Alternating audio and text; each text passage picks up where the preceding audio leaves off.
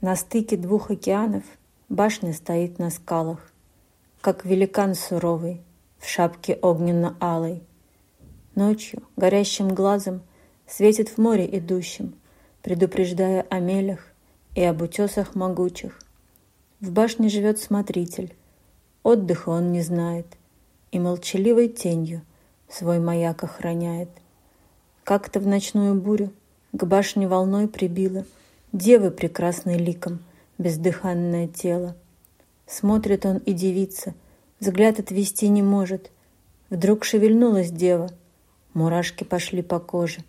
Смотритель отпрянул в испуге, а дева к нему прильнула, руками обвила шею и вместе с ним в море нырнула.